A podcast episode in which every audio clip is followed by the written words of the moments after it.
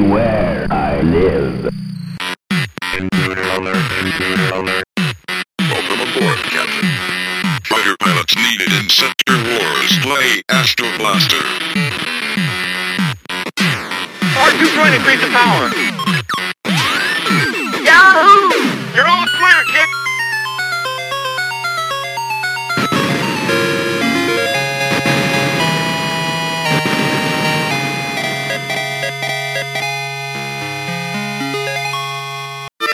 Hi, friends. Thank you for joining us once again on the Diary of an Arcade Employee podcast.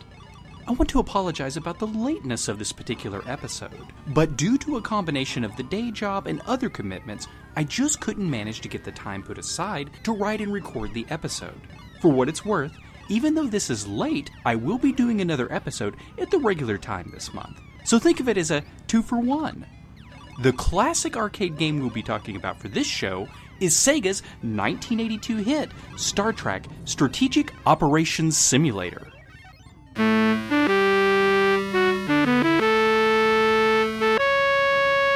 Be the captain of the Starship Enterprise. Star Trek Strategic Operations Simulator, which going forward I will just call Star Trek, was developed and published by Sega and designed by Sam Palahnuk. Sam had an early start designing games. He's gone on record saying he created two titles, Laserbase and Skyrocket, on his Apple II while attending UCLA. During this time, he sent a fan letter to Sega. That missive unexpectedly landed him the job of designer and programmer with the company after he graduated. He worked on six arcade titles for Sega as its senior designer. One of those games being 1985's TurboTag, which unfortunately was never released to the arcades, but is thankfully now available through MAME. After leaving Sega, Sam went on to find a home at Disney Software, where he worked on various games and edutainment titles such as Mickey's ABCs, Who Framed Roger Rabbit, the Disney Animation Studio, Aladdin, and Dick Tracy, to name a few. Now, the creation of the Star Trek arcade game came about as a result of the absolute box office success of Star Trek II The Wrath of Khan from Paramount Pictures, which, like Sega, was owned by Gulf Western so it only made sense to strike while the iron was hot. So Sam Palahnuk reworked elements of the legendary computer text game from 1971, updating it to a Vectrex graphic system, and most importantly, successfully giving the player the feeling they've taken command of the USS Enterprise. Welcome aboard, Captain. Although the game is most definitely a space combat simulator, I've surprisingly not been able to locate any source of information online, from the arcade flyers to interviews with Sam Palahnuk himself, that expressly mention this is based on one of the greatest scenes from The Wrath of Khan, the film's introduction of the This is the Kobayashi Maru. 19 periods out of Altair 6. We have struck a gravitic mine and have lost all power. Our hull is penetrated Kobayashi Maru scenario frequently wreaks havoc with students and equipment. As I recall, you took the test three times yourself.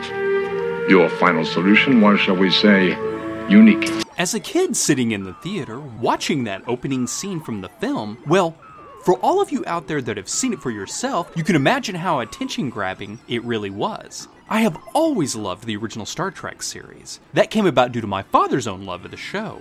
And I can't tell you how many hours I spent with my Lite-Brite reenacting the Kobayashi Maru, which is why I did a double take when I first saw the Star Trek game which, by the way, wasn't at the fabled Showbiz Pizza of my youth, but at a local gas station. There were three teenage boys playing, easily eight or nine years older than I was. I've never been the social type, but I all but pressed my face against the glass monitor to see the game in action. Rightfully so, the young man currently playing asked me to step back. I did better than that. I tore out of the gas station and straight up demanded a quarter from my father, who was patiently waiting in the car. I think he was taken aback by my demand too much to protest, and after he was able to understand my excitement was related to a Star Trek arcade game, decided to come into the store and check it out for himself. After the three teenagers were done playing, I got my first chance to test my mettle as a Starfleet captain. And honestly, I didn't do too bad at all, especially for my first try at it. It helped that those three teenagers, perhaps wary of my father standing behind them watching, actually gave me helpful advice on the game.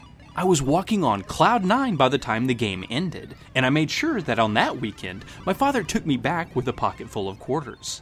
Back on subject, Star Trek tasks one to two players taking alternate turns of taking command of the Starship Enterprise, using a rotary controller like on Atari's Tempest to point the ship in a desired direction, and with the aid of four colored coded buttons to engage impulse power for movement around the stage or sector.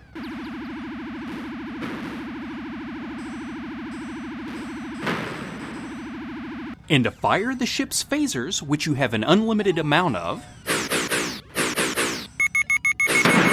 Or launch one of your photon torpedoes, which you do have a limited supply. These have area of effect damage, traveling a little ways until it makes contact with an enemy ship, or it detonates after a certain space is traveled, causing a bubble of massive damage. And the fourth button, which is set a little ways from the other three, will initiate warp speed, which has a finite amount of energy, but when engaged, you can't be harmed by anything as you travel through the sector.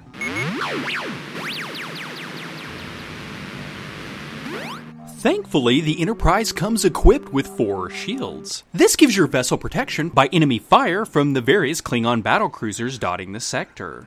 Or, if you're not careful where you're going, and end up colliding with one of them.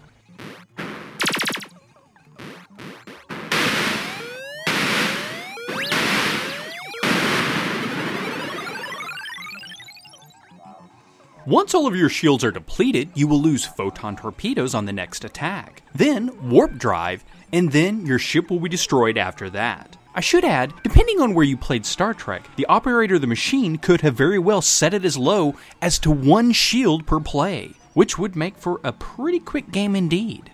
Getting hit by Klingon enemy fire, also known as photon torpedoes and in some guides as plasma balls, will cost you one shield. If you collide with a Klingon battle cruiser, however, you will lose two shield, and the same applies if you're caught in a mine explosion. The screen is divided into three different areas. The largest section is the bottom of the screen, which is the view screen for the Enterprise, giving the player a first person view of the action. The second largest area of the screen is taken up by the scanner, which is located just above the view screen, and thankfully gives you an overhead look at the sector you're currently in, showing you where the enemy are located, as well as the star bases you must protect from the attacking Klingons, and dock with if the Enterprise has taken a beating. Damage In the top left corner of the screen is your status indicator for the ship, which displays your score as well as your remaining shields, which are represented by green hued squares. Yet again, you start with 4. Your photon torpedo count is represented by the red colored squares. It will display only 4 at any given time. And finally, on the status screen is presented the amount of energy for your warp drive, which is kind of a navy blue bar that, of course, decreases as you make use of it. While only four squares or units of the warp drive bar can be seen, you can actually obtain up to 255, which is the maximum number you can collect for the Enterprise. Docking with a starbase, which is displayed on your scanner as green boxes, is accomplished by using your impulse power to fly into it.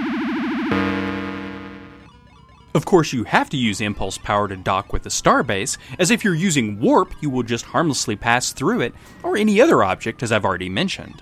Docking will grant you one unit of shield, a photon torpedo, and replenish some of your warp speed energy. It will also affect your score for clearing the sector. Although, the pros suggest docking at the bases for the first 10 sectors, as it will build up your reserve supply of shields, photon torpedoes, and warp drive energy. But after level 10, and if you want those big points, don't unnecessarily dock with a starbase. The main enemies of the game are the battle cruisers, the D7 class from the 1966 series, I believe, for the mighty Klingon Empire. They come in three different colors, each designed to behave in a certain way. The red Klingon ships will seek out the defenseless starbases, assaulting them mercilessly, firing photon torpedo after torpedo until the base's shields buckle and they explode into so much cosmic flotsam. If they've destroyed all the starbases in a sector, they will change into a purple hued enemy. It only takes one blast from your phasers to destroy a Klingon battlecruiser, or catch them in that area of effect blast from your own photon torpedoes.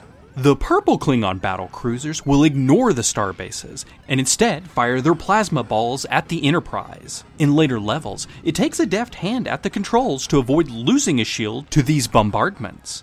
Some expert players have suggested that when your scanner shows you're just about to get hit by enemy fire, go ahead and tap the warp drive button just long enough for it to pass harmlessly through you. Depending on what round or sector you're playing, after a certain amount of time has passed, the purple Klingon ships will change their color to white. The white Klingon battle cruisers, or suicide ships, have only one desire, and that is to ram their vessels into the USS Enterprise. They zoom forward quickly to do this, unless you are quick on the warp button or can blast them before they slam into you, you are going to have a collision and lose two shields, or the game depending on how damaged your vessel is. As you bravely patrol the sectors of space, which, by the way, you will know what level you're on, as Mr. Spock matter of factly will tell you upon entering a sector. Entering sector 1.2. This is important not just because it lets you know how far in the game you've advanced, but it also affects the score. But more on that in just a bit. Besides the Klingon fleet, players must also contend with the random appearances of the antimatter saucers, which sole purpose is to follow the Enterprise when it's not facing the enemy, and only if you're using impulse power, which can be tricky because a lot of the time you're attempting to get out of the range of enemy fire. If the antimatter saucer gets close enough, it will latch on the player's ship and drain its warp drive energy before then quickly leaving. On the scanner, they show up as a blue diamond, and they can only be destroyed by a direct hit from your phasers. The last enemy type that the player faces is Nomad. Yes, the same Nomad from the September 29th, 1967 episode of Star Trek entitled The Changeling. In the arcade game, it thankfully doesn't possess the abilities it demonstrates in that classic TV episode. It merely drops mines as it flitters about the sector. It also happens to be probably the most dangerous of all the enemies, as those mines, if shot by your phaser or your photon torpedo, can easily cause a chain reaction of explosions. They act like a stationary photon torpedo shot, but with a wider range. So it's very easy for the Enterprise to suddenly find it's lost all its shields and the player has lost the game, while chasing after Nomad. After it drops its 30th mine, it will calmly wait for the player to destroy them. And once you've destroyed the 30th, it will quickly fly off, ending that level.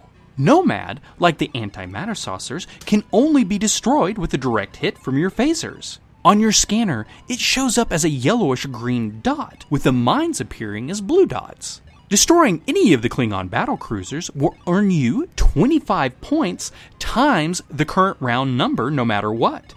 If you take out an antimatter saucer, you will earn 5,000 points. And if you end the threat of Nomad, a player will net an astounding 30,000 points. The mines destroyed grant you no score.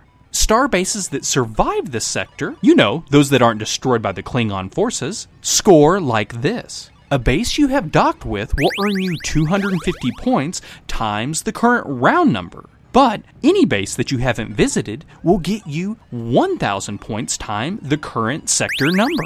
Every 10,000 points you earn in the game will bestow a bonus unit of warp drive energy, one shield, and one photon torpedo for the Enterprise. The world record holder for Star Trek Strategic Operations Simulator on marathon play is Darren Harris with 123,467,525 points, which was set on July 8, 1985, verified by a Twin Galaxies referee. The high score holder at the Arcadia Retrocade is, well, no one. It's not out on the arcade floor at this moment. And the reason for that is because when Shay first rolled it through the arcade doors a couple years ago, we were all incredibly excited to see it in action. I should also add that Shay didn't get the standard upright cabinet like I played at the gas station and eventually Showbiz Pizza.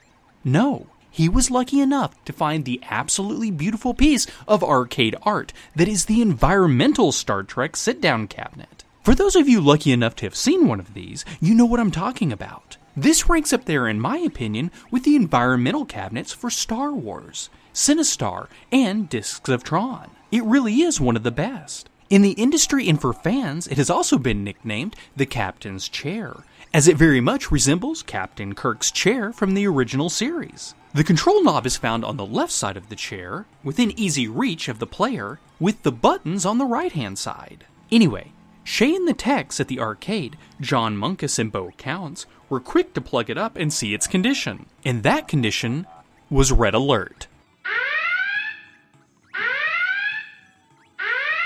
Because the game caught fire, as in literally flames began to come from the opened monitor area of the cabinet. The trio, of course, immediately got it under control. This and the Moon Patrol incident I mentioned from the first podcast is why they won't test a recently purchased machine without taking precautions first. Which I think you will agree is highly logical.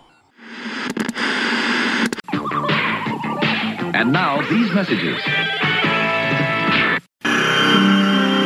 Star Trek, the game. A game so challenging, you need this combat control panel to play it. Launch photons, fire your phasers, engage warp speed, blast Klingons and alien saucers on your way to the ultimate enemy, Nomad. Is it the most challenging game in the galaxy? It's inhuman. Star Trek from Sega. Get a free Star Trek poster when you play Sega's Star Trek at any Musicland store. When it comes to video games, nobody compares to Atari. I find Intellivision more sophisticated and lifelike. Gentlemen, move over for my friend Vic. The Commodore VIC 20. Move over. The Commodore VIC 20 does more than your machines. It's a great computer that also plays great games. Like this, and this, and this. A computer that plays great games? Under $300? Exactly. We didn't know. Get the Commodore VIC 20 computer. The USS Enterprise is yours to command in Star Trek The Next Generation. Captain Jean Luc Picard welcomes you, a top rated cadet at Starfleet Academy, to the most intense training session you'll ever experience the Advanced Holodeck Tutorial. The Holodecks computer simulations put you at the helm of the Galaxy class starship Enterprise. All of its power and crew await your orders. You'll embark on a series of missions assigned by the captain, but only you can make the life or death decisions required of a Starfleet officer. So test your split second decision making skills and push your Starfleet training abilities to the limit with Star Trek The Next Generation on Game Boy and the NES.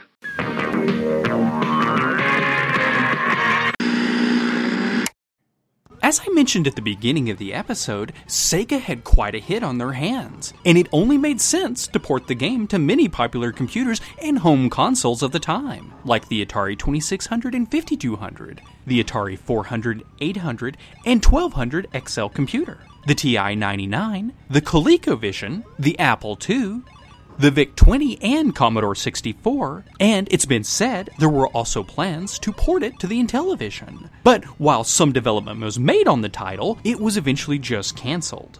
Now, there was a Star Trek game produced for the Vectrex, although it wasn't a port of the Strategic Operations Simulator, but a game that was based on Star Trek the motion picture. Yeah, they waved off writing on the excitement of The Wrath of Khan and chose the 1979 film instead. While that may have been an odd choice, the game itself is without a doubt one of the high marks for the Vectrex system. And I think that about wraps up our podcast for this go around. Sorry again this episode was so late, and I do appreciate you listeners understanding on the matter. It means a lot.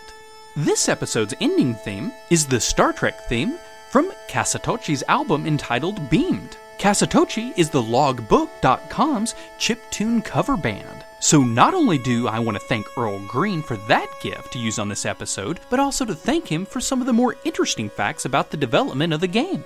I'll be sure to provide a link to the logbook on the Retroist post. On the next show, the usual ending theme by Tony Longworth will return. I hope you'll remember the Diary of an Arcade Employee podcast has a Facebook page. So if you can hop on over there and give us a like, or help others find it, it's a great spot to share your own arcade memories and enjoy the celebration of classic arcade and home video games. If you have any feedback for the show, or perhaps a suggestion for a game to cover, you can reach me at vicsage at retroist.com.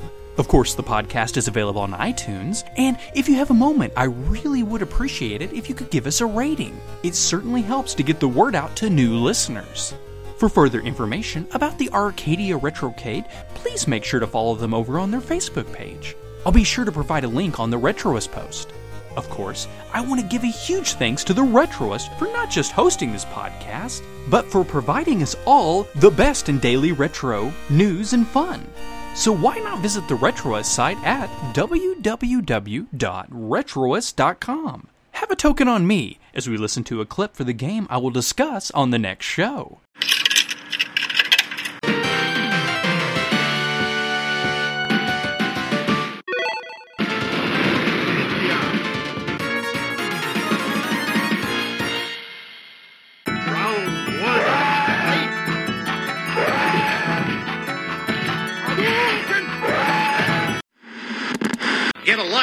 You, people? I, mean, I, mean, for crying out loud, it's it's just a TV show. You, you, you, you've turned an enjoyable little job that I did as a lark for a few uh, years into a colossal waste of time. This has been a Retroist production. Goodbye, and we hope to see you next time.